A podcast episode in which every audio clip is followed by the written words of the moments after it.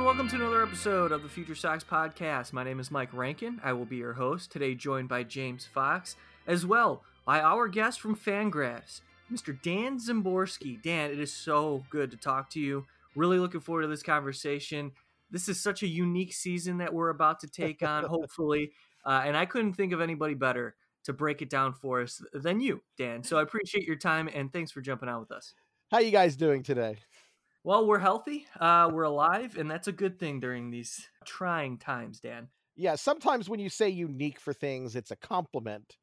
This time, it's it's it's not a compliment. This has been a very I, I, I, I mean, I wasn't alive for the Spanish flu, but this has been about just the oddest year in my life personally. And I guess for a lot of people, it's just the world is very, very strange right now.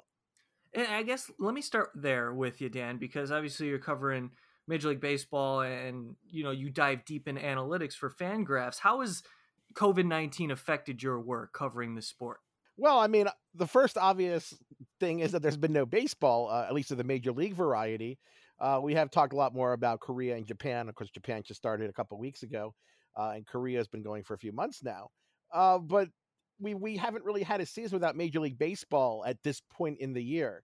Uh, there have been, of course, baseball strikes, uh, the late season, and uh, starting in 1995 when they came back from the strike, uh, and you know there was even you know a World War, couple World Wars that didn't stop baseball, but this this pandemic has stopped baseball, so there's really not a lot going on. So you kind of run out of things to talk to. You're not really sure of the proper tone.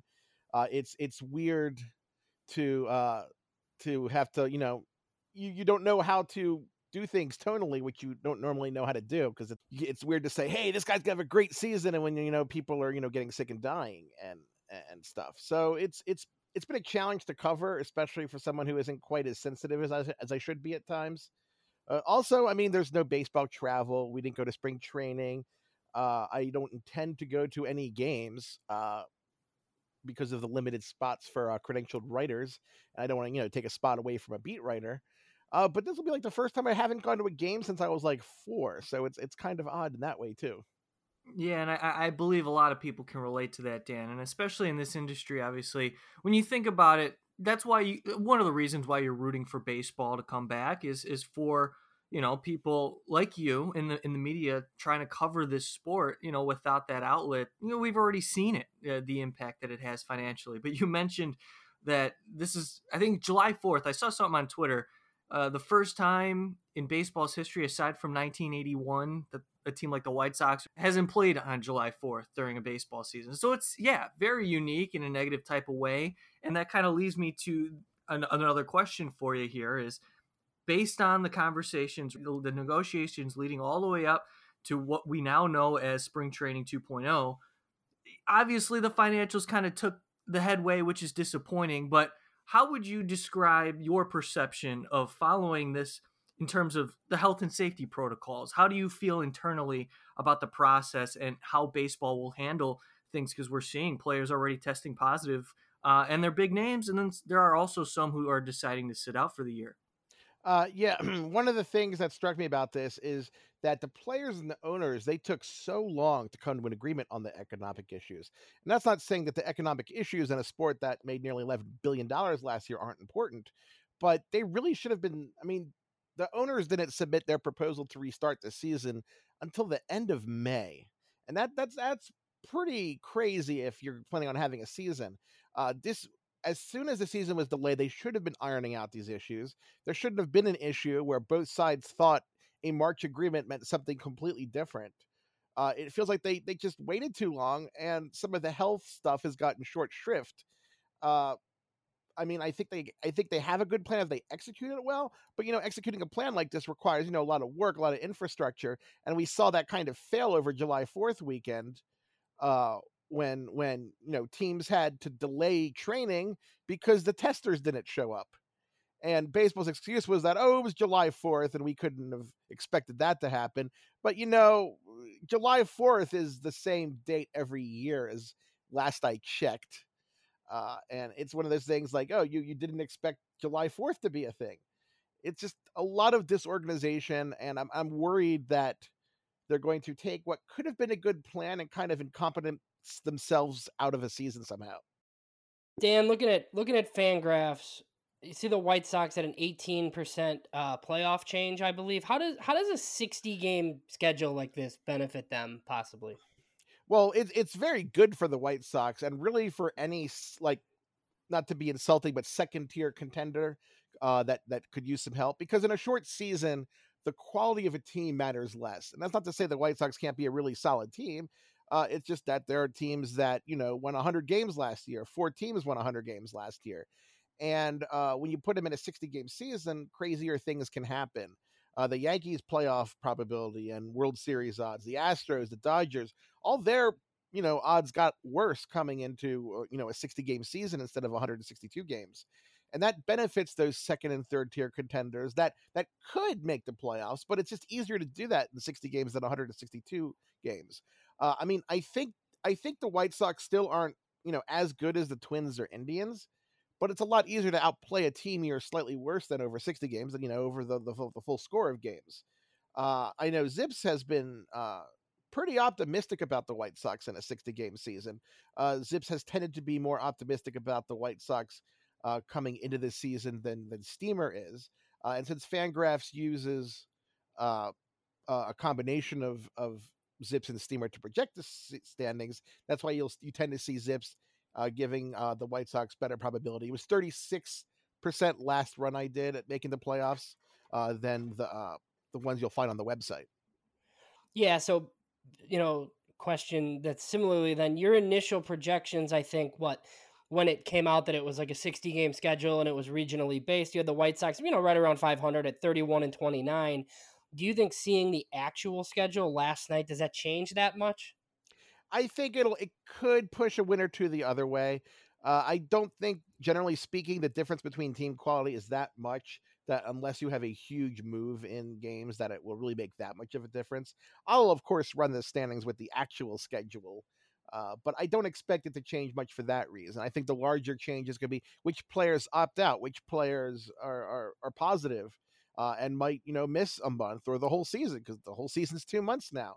Any injury, you know, in a couple weeks is is you know a half season injury.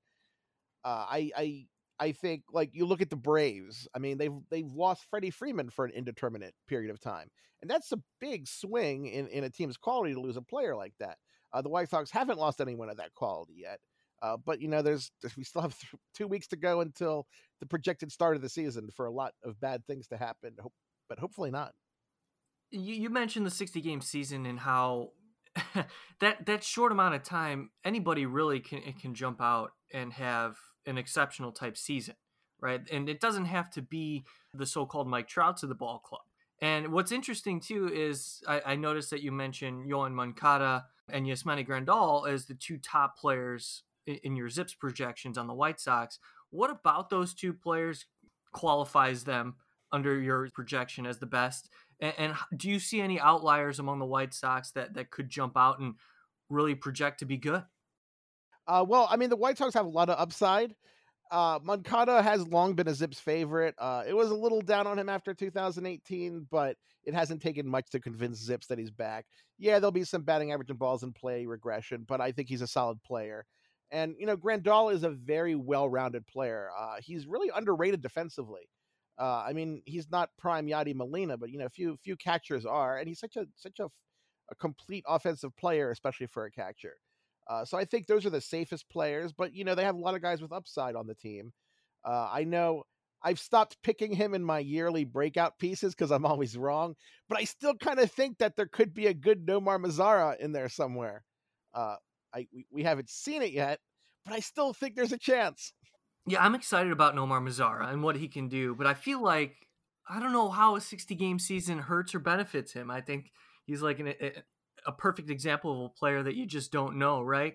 It, it, it's funny though. In uh, on on Fangraphs, one of the things we've been doing is we've been live casting MLB the Show stream every Friday, and uh, one of the funny things is in the first, uh, Mazara had an 1100 OPS after April, uh, in in our little MLB the Show sim that we're doing, and uh, we were we were casting you know June games last time we we we did a cast, and Mazara still had an OPS above 950, and we already have a longer season than it's actually going to happen. So any anything anything can happen in a short season. I mean, Zips even gave the Orioles a one point something percent chance of winning the playoffs, and I can't think of a scenario in a 162 game season uh, in which that could happen. Yeah, that's a great example. And I think that's something we're all keeping an eye on. Are these teams who's good, who's bad? And does it matter, right? I guess we'll we'll find out hopefully. And you mentioned two uh, breakout candidates. And in our most recent article that you put together, Dan, you said Eloy Jimenez as one of them, one of several across the league. What makes him so enticing as a breakout guy?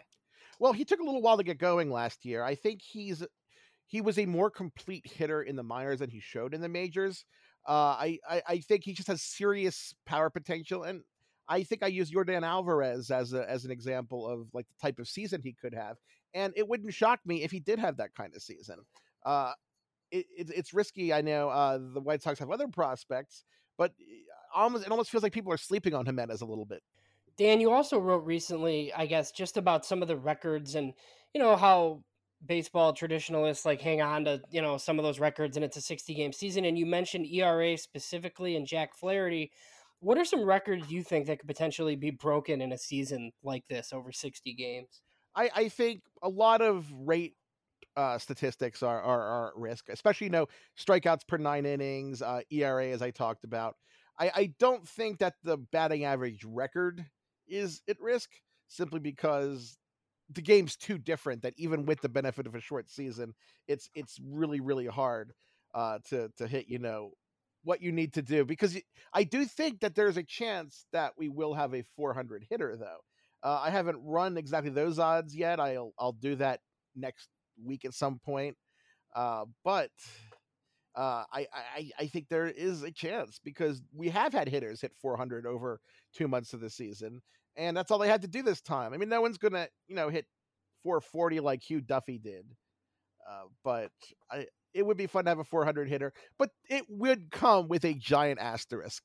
Uh, one of the prevailing myths in baseball history is that there was ever an asterisk by Roger Maris, uh, when in fact Ford Frick was just asked, you know, off the record how he felt about it. He didn't like it, and that kind of became a big asterisk in the public eye. But there never was an asterisk. But someone who hits 400 or has an ERA under one this year, they, they're going to have an asterisk, whether official or not. It's just 60 games is just so different from 162. So uh, there's been a lot of talk about home and road too, and how much that matters without fans in the stands. And obviously, you know, I think you'd rather have last at bats than not. But uh, how much do you think the extra inning rules benefit the home team in this scenario? That still remains to be seen. I'm curious how teams actually play it out. Uh, I, I, I think a few teams have kind of lucked into a pretty good scenario, like uh, the Giants signing Billy Hamilton. I mean, I'd love to start tenth innings with Billy Hamilton on second base. Uh, I'm just hoping that this that this rule does not persist past this season. Uh, I never want to see this rule in a, in a normal year. Yeah, we think. I mean, watching a lot of White Sox baseball like we do, it was kind of funny hearing Ricky Renteria, you know, to kind of talk about how he doesn't like it, which is surprising to me because Rick Renteria loves giving away outs and bunting.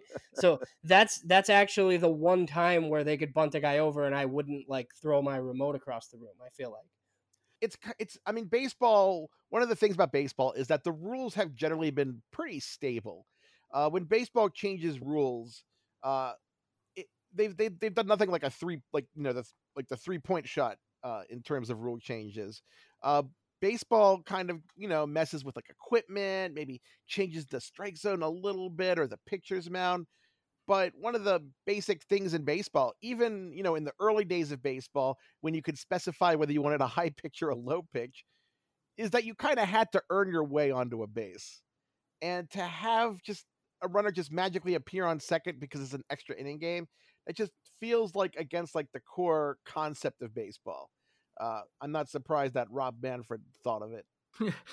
uh, so I want to go back to what we were talking about a little bit ago related to ERA and you know, I pulled up that article that you were talking about that you put together related to just taking chunks of a pitcher season and, and seeing, you know, that they could put a sub one ERA together, which is really fascinating in my opinion when you take it into this context of a 60 game season that that could be their final ERA over across, you know, what is considered technically a full year. However, how does this relate to the White Sox in terms of the way that they should approach their starting pitching staff? I can assume it's not going to be typical or whether it's going to be every five days, but what do you think is the is the best way to go about implementing their, their pitching staff? I think generally speaking, I would not push starting pitchers too far this year. You have a deeper roster to draw from. Uh, and you have essentially two off seasons that they're recovering from the the first off season, then a spring training, and then kind of a second off season, uh, the second spring training.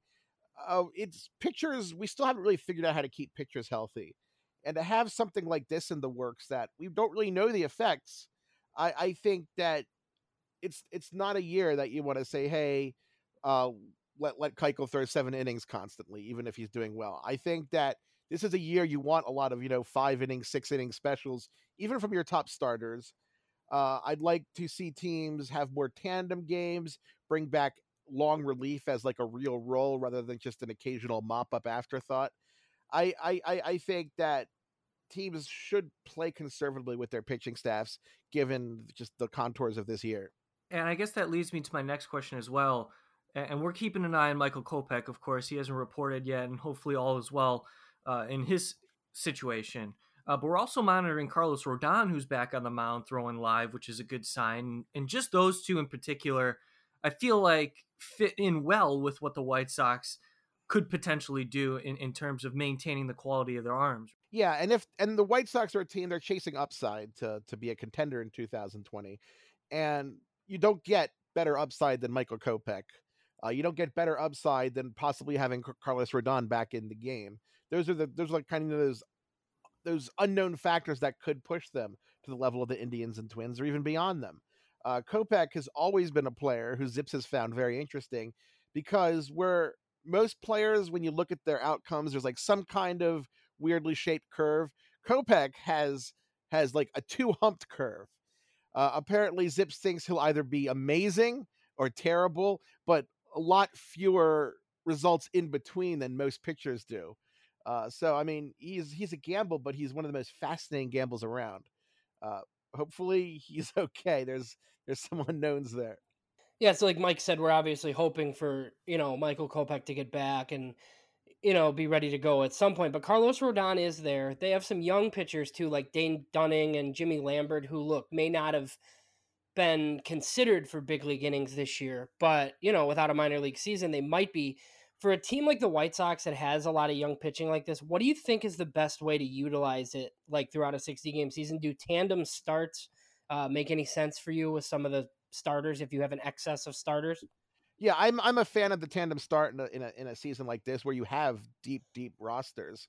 Uh, Dane Dunning's long been a favorite of Zips. Uh, I I I think that how they use him as the season goes on depends on just where they are in the standings. Because if the White Sox fall out of it quickly, in a season like this, you fall out early, you've fallen out pretty much for good. And at that point, I think they have to start considering getting as much playing time for, for some of these guys as they can, simply because there's no minor league season. I mean, that was officially announced last week, but everybody knew this back in April that there was, there wasn't likely going to be a, a minor league season. And you hate to see guys, you know, go a whole year again without facing real live talent. And I think that if the White Sox do fall out of the race, then there is the opportunity to to to, to see some more of these guys and let them throw more innings, let them get more at bats, uh, even if it you know results in fewer playing time from you know the veterans, less playing time. Yeah, so another guy I wanted to ask you about is Luis Robert. Obviously, you know, the whole world kind of shut down here and spring training ended when it did, but you're, you know, the initial Zips projections I feel like that came out for Luis Robert for his projecting his first season were very favorable. Even, you know, his like median level outcomes were, you know, I think I, I was pretty happy about them. So I guess why do you think um, he he was such a favorite for for Zips like over you know his first season? I guess. Well, the upside, of course, is tremendous. Uh, Zips gave him a, a a twenty percent chance at a four WAR season, which is you know that's bananas. That's that's a great right. projection. I mean, he's a very well-rounded player. Uh, maybe the plate discipline isn't, you know, Kevin Youkilis level or anything, but uh, he, has got, you know, most of the tools you want. Uh, I wrote a piece on him uh, back in March, I guess. That feels almost like a year ago at this point. Uh, the White Sox playoff road is parallel to the Luis Robert Expressway. Uh, I, I think he's one of the guys who you have that he has that upside that he could be a star, and he will fill in at a position where, let's just say, the White Sox had very little star talent in 2019. And how about it? Now they're they're starting to fill out that outfield a little bit with Eloy in left and, and Robert in center and, and Nomar Mazara. That's not a bad, you know, three man outfield. Defensively, you know, we could talk about that. Let's actually talk about that. How do you how do you project them defensively? That those three uh, in the outfield there. Well, I well Jimenez is is obviously the the players had the the most struggles out there defensively.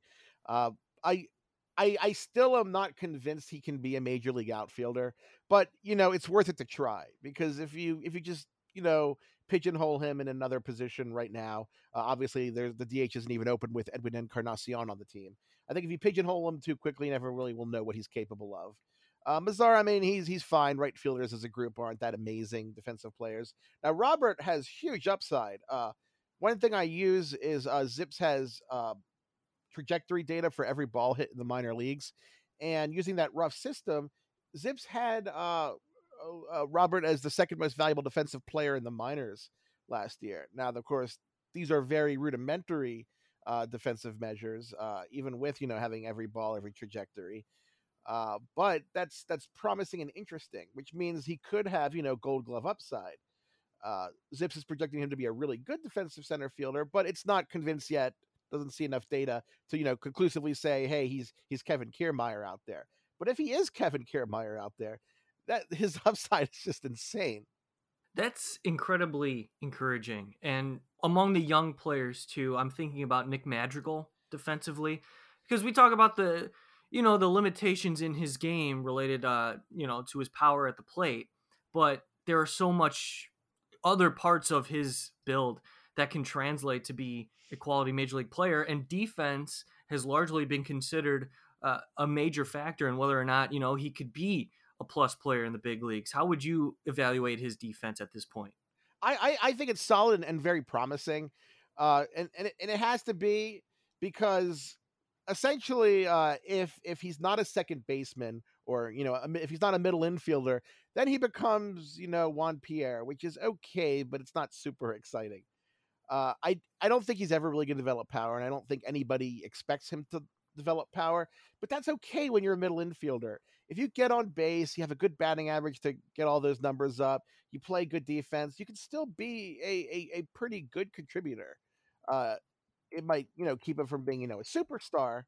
Uh, but at second base, it's it's not crippling. If it turns out he can't play second base, then I think that the excitement level around him would, drop quickly. But I, I'm not worried about that at this point. Yeah, I think that's fair, and I think that's where a lot of us are on board too uh, with that way of thinking. Another one that I wanted to run by you, uh, and this is related to a couple more young players in the system. One freshly signed in Garrett Crochet, their first round pick, uh, and Andrew Vaughn, a guy who got his first taste of professional ball last year. How do you believe that they fit into this equation? And whether or not, you know, Crochet may not get into games, but working out with, you know, big league talent, I'm sure is beneficial. But where is Andrew Vaughn uh, uh as well? Uh, well, Crochet, he looks like a picture. I mean, he, I mean, he's a big dude. I think he's still going to fill out more. Uh, I, I, I, like, you know, he had a big uptick in velocity. Uh, I, I like the pick, and the White Sox are at that are at the uh, point in their development where they can start looking towards towards team needs rather than taking the best available at every position.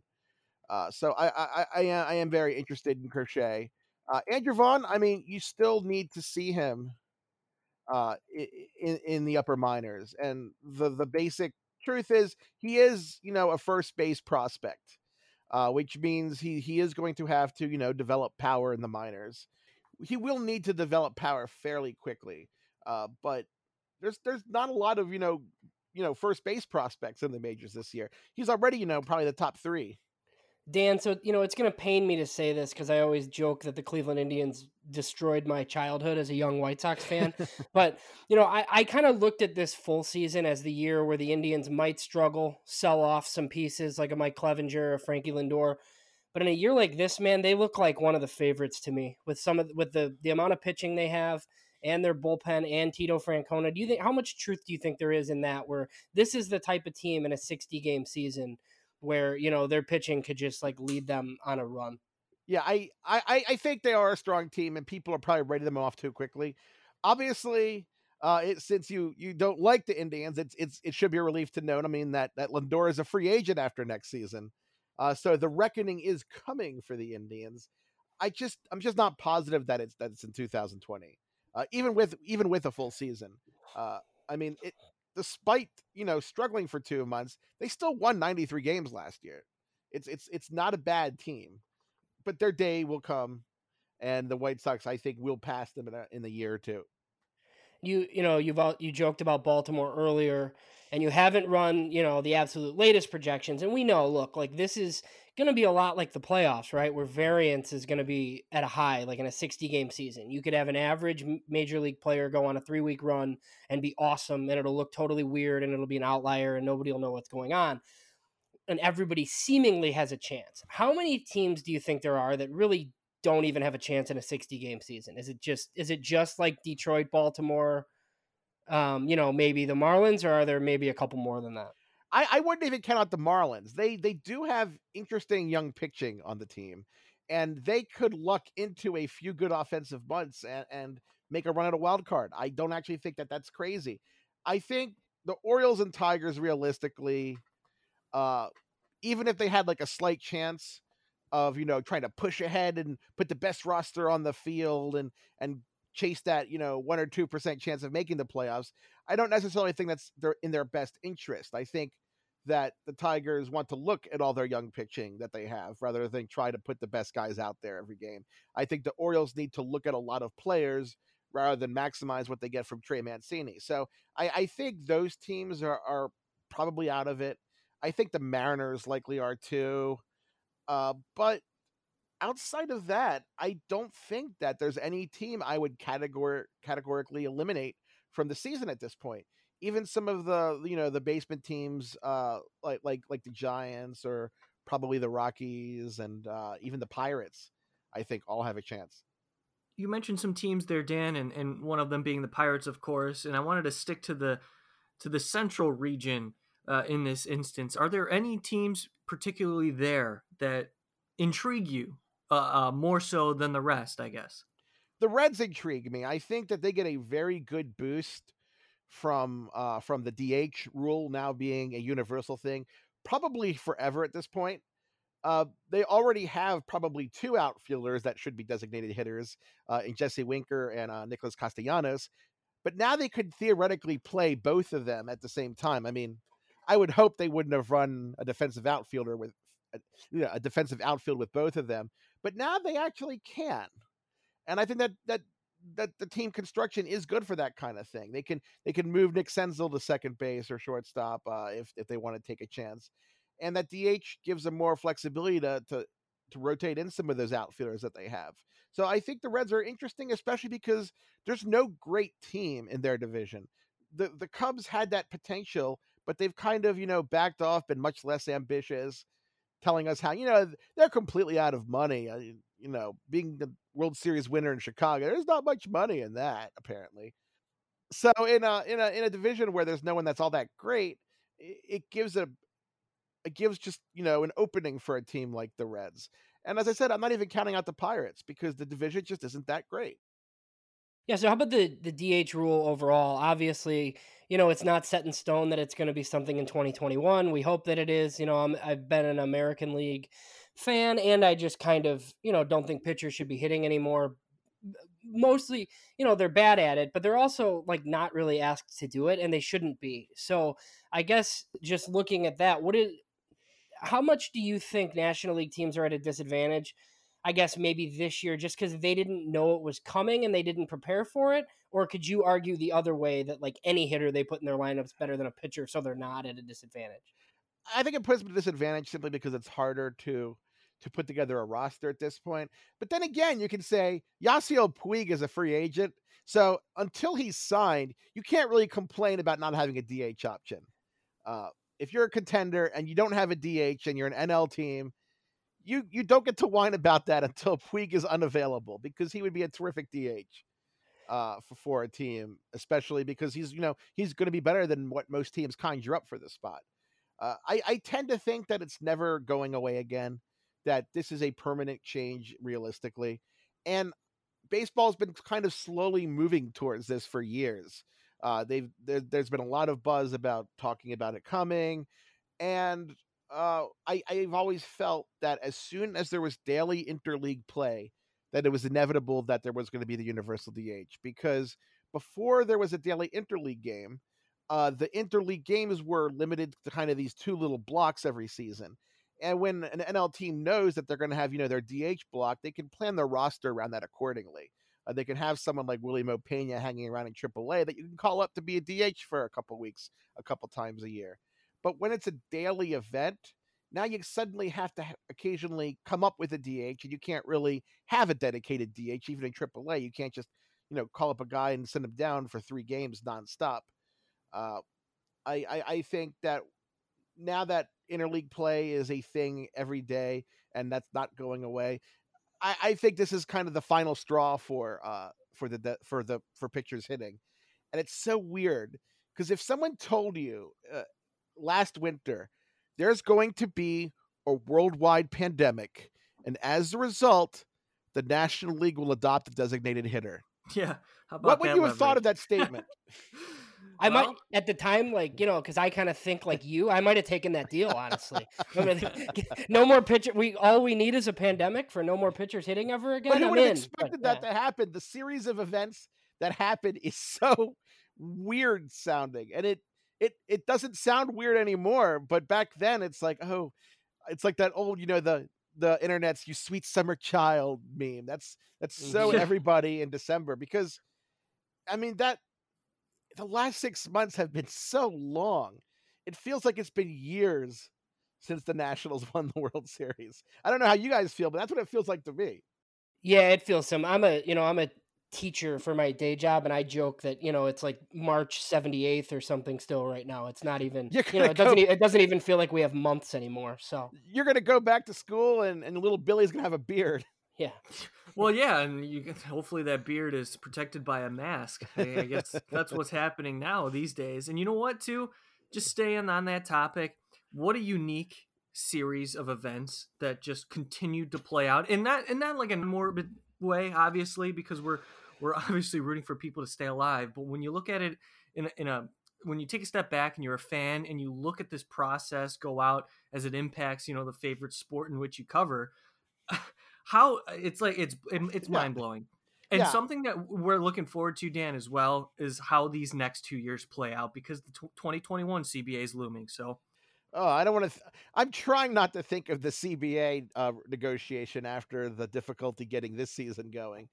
Uh, I don't think baseball has you know a strong enough place in you know the public eye that that, that we could lose another season for something that that is avoidable because you can't avoid a pandemic you can't avoid you know economic strife and people not getting along i think that personally i'd like them to just say hey why don't we just extend the current deal by two years report back and, and we'll talk about it in 2023 when the world's normal. I don't think they will, but I think that there's I don't think that the uh the collective bargain agreement is so egregiously bad for any party that pushing it back 2 years would really be a hardship. And you know what? I like that. I like that thinking because in my opinion real quick, it's just a matter of if they're able to get this deal done somehow before, you know, it's absolute latest conclusion in which they can get this done. Like, get it done early, get it out of the way, avoid all of this, right? Because we saw what happened once everything's leaked to the media day by day. It's it's a it's a brutal struggle, and they're getting terrible PR for it. So you know what? If they go that route, that's great, but get it done early so we don't have to live through this again. Yeah, baseball tends to take the route for doing things the way I would do, you know, term papers in college Sure. I'd be like, oh, I have two months to write this, so I only need to write 1.6% of the paper every day. And then we get to two weeks. Well, I still have two weeks to go. I only need to write, you know, about about eight percent of it every day for the next week. And then I get to like two days before. Okay, I have to write half of it today, half of it tomorrow. Uh, and then then you know the final day. Okay, okay, it's 1 p.m. I can't go to sleep until this is done. Uh, that's that's kind of how baseball is run, and I don't think they should they should be run like I ran my life in college and really for my entire 42 plus years. uh, because I've I've made lots of bad short sighted decisions, uh, but I don't. None of them have risked eleven billion dollars a year. Jeez, you, you, know, you say that out loud, and it's just mind blowing. Um, but yeah, that was the there was no sports. That was yeah. just the spring. I mean, there was no sports on the TV. What what happened? This was a lot of fun, Dan. Really appreciate you jumping on the show. James, you have anything else before we say goodbye? Yeah, maybe one last thing. Um, Dan, as a as a math guy, you know, I cover the draft for Future Sox, and one of the one of the questions is how they're going to figure out next year's draft oh, order. Oh, do you like? Do you even have like a suggestion or what you think makes sense? Like, do you combine last year's record and this year's record? I just don't think. I don't think you can take a sixty game sample and give the worst team the first pick. I want to go the whole wacky NHL lottery route. Oh with, god, with rounds and weighted balls and and you know you could have challenge rounds and physical challenges like on Double Dare. And the team that has the number one pick right now is like one of eight different teams that we don't even know who it is. So, am I dating myself too much with a Double Dare reference? No, no, Nickelodeon. We watch Double Dare. Okay, I'm you watch Double Dare. Okay, I, I, I love Double Dare. Yeah. Okay, I want to make sure because sometimes I think the saddest I ever was, and you know, a good podcast is I was with someone who, I mean, he was in college, and I made a Simpsons reference, and it went completely over their head. Yeah, and they had to see the Stonecutters episode, and my heart just dropped. I said, "This is the moment I've become old." well, Dan, we really appreciate you sharing your wisdom with us. Pleasure to talk to you, sir. Before we let you go, is there anything that you're working on that we could look forward to uh, over at FanGraphs or anything personally? Well, I'm I, I just posted my uh, breakouts and breakdown players uh, at FanGraphs. I'm I'm working because we are doing our positional uh, rankings uh, next starting next week. So I'm working on the second baseman and the starting pitchers who I've drawn in our in our, our, our pool this year. And of course, we will have you know more projected standings as we get closer to the year and we find out who plays and who doesn't and whether baseball's actually a thing. Uh, so we're all in this, you know, gallows humor experience together. Yeah. Uh, if baseball is actually a thing, I think that's uh, a perfect way yeah. of summing things up. I Dan, it, it was it was your first year not picking Nomar Mazara, I think, to break out. So hopefully that happens finally for our sake. Yeah, I, I picked him like three or four years in I a know, row. Yeah. It's sad. But he looks like a guy who should be hitting for power. So let's let's let's hope that I can be right, like sort of. Well, and Mazara's been in the league for how many years now? You know, he broke in when he was a 20 year old. He's got the profile, he's got the size. It's only a matter of time.